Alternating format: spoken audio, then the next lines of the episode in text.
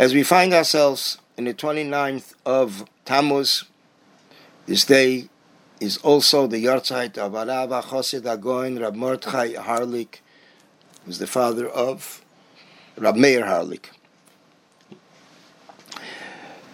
Therefore, we'll discuss some stories relating to Rab Mordechai Harlig.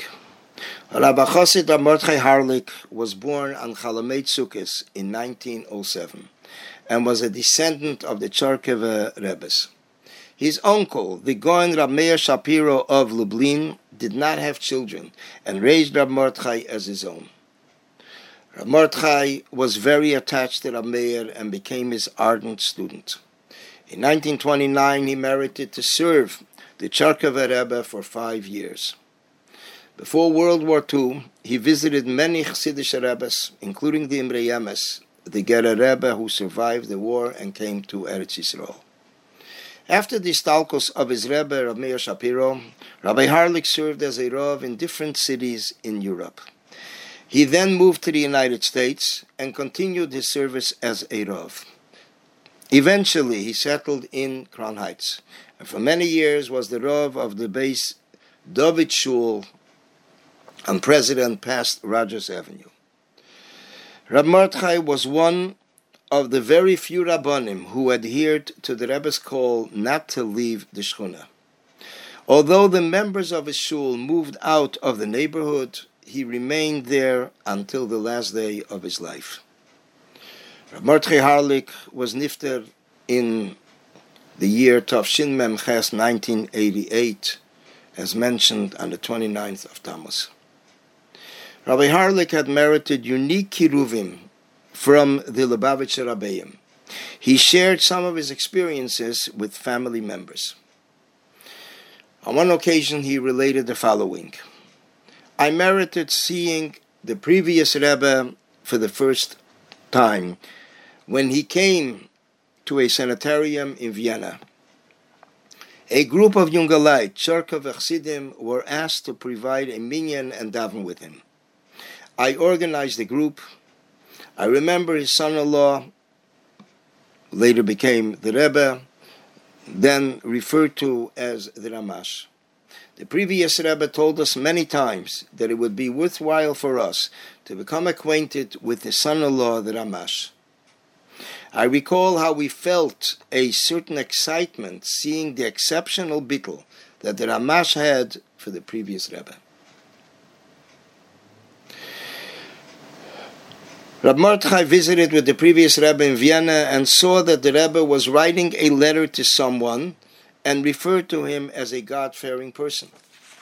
This person was not a Shabbos observant. Rab Mordechai asked the Rebbe, how much, how such a person can be described as a God fearing person? The previous Rebbe responded, I am like a chemist in the laboratory. He checks one's blood and finds the quantity of sugar in the blood and also discovers the number of white blood cells and red blood cells that are found in the blood. I used this title in writing to this person in order to reveal his hidden qualities, which eventually will be obvious.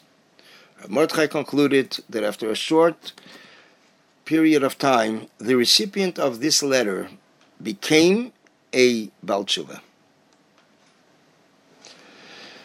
Another story between our Rebbe and Rab Mordechai. It was in the mid 60s. The Rebbe referred a quarreling couple to Rabbi Harlig and requested that he should attempt to reinstate Shalom Bayis in their home. They would visit Rabbi Harlig a few times a week over a two year period. One day, Rabbi Mordechai received a call from Rabbi Chodakov and was told that the Rebbe wanted to meet him. Rabbi Mordechai went into Yechidus. The Rebbe asked him about the couple's status. Rabbi Mordechai briefed the Rebbe on the situation. The Rebbe asked what he suggested. Rabbi Mordechai answered that they needed to divorce. Hearing this, the Rebbe trembled. and said the following Horav Harlig, you were by their wedding. At the chuppah, did they not recite a blessing with Hashem's name and His majesty? Rav Mordechai answered, Yes. The Rebbe continued, If so, how can one break something that a blessing of Hashem's name and His majesty was recited over? Mordechai began thinking and came up with different reasons for his opinion. The Rebbe continued, Harav Harlig, it is now 3 a.m. and many people are waiting outside and there's no time for pilpulim. If you want to delve into a pilpul, please come earlier in the evening. What pertains to us now is how can one break something that a blessing with Hashem's name and His majesty was recited over?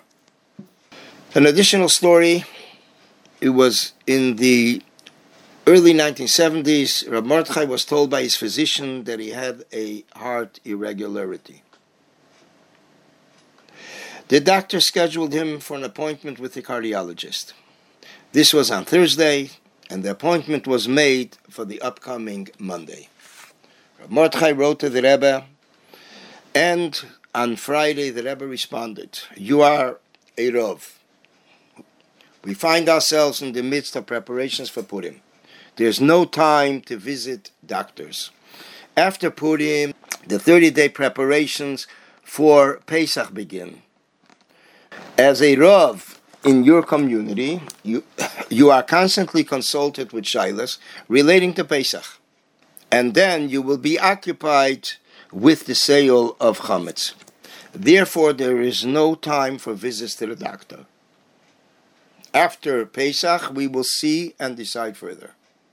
Rabbi contacted the physician and thanked him for setting up the appointment, but concluded that he would not keep the appointment. The physician was horrified and said that he did not take responsibility for his health. Five years passed, and Rab Mordechai felt fine. After five years, he did not feel well, the Rebbe advised that now he can visit a doctor. Short stories, relationship between the Rebbetzin and Rabbi Harlig. On his route to Shul, Rabbi Harlig would walk past President Street, where the Rebbe and the Rebbetzin resided. On one occasion, the Rebbe commented to Rabbi Harlig, my balabusta, the Rebbetzin, relate to me that you do not walk as energetically as you have previously. Are you feeling all right? Rabbi Harlig responded that everything was Baruch Hashem in order. A second story in the late 1960s, while Rabbi Harlig was on his way to his shul, he was approached by a non Jewish youth who tripped him with a stick and he fell. A while later, Rabbi Chodakov called Rabbi Harlig to ask how he was doing and was informed that everything was Baruch Hashem fine. Rebbetzin Harlig was concerned and suggested that perhaps her husband should use a different route to go to shul. The Rebbe relayed his advice that Rabbi Harlig should not make any changes and should continue using the same route that he used until now to go to shul and, and gave him a bracha. In conclusion, Rab Meir, the son of Rab Mordechai Harlig, points out that all of his seven children are on Shlichos, no doubt in the merit of their grandfather's insistence, Rab Mordechai, on listening to the Rebbe's words.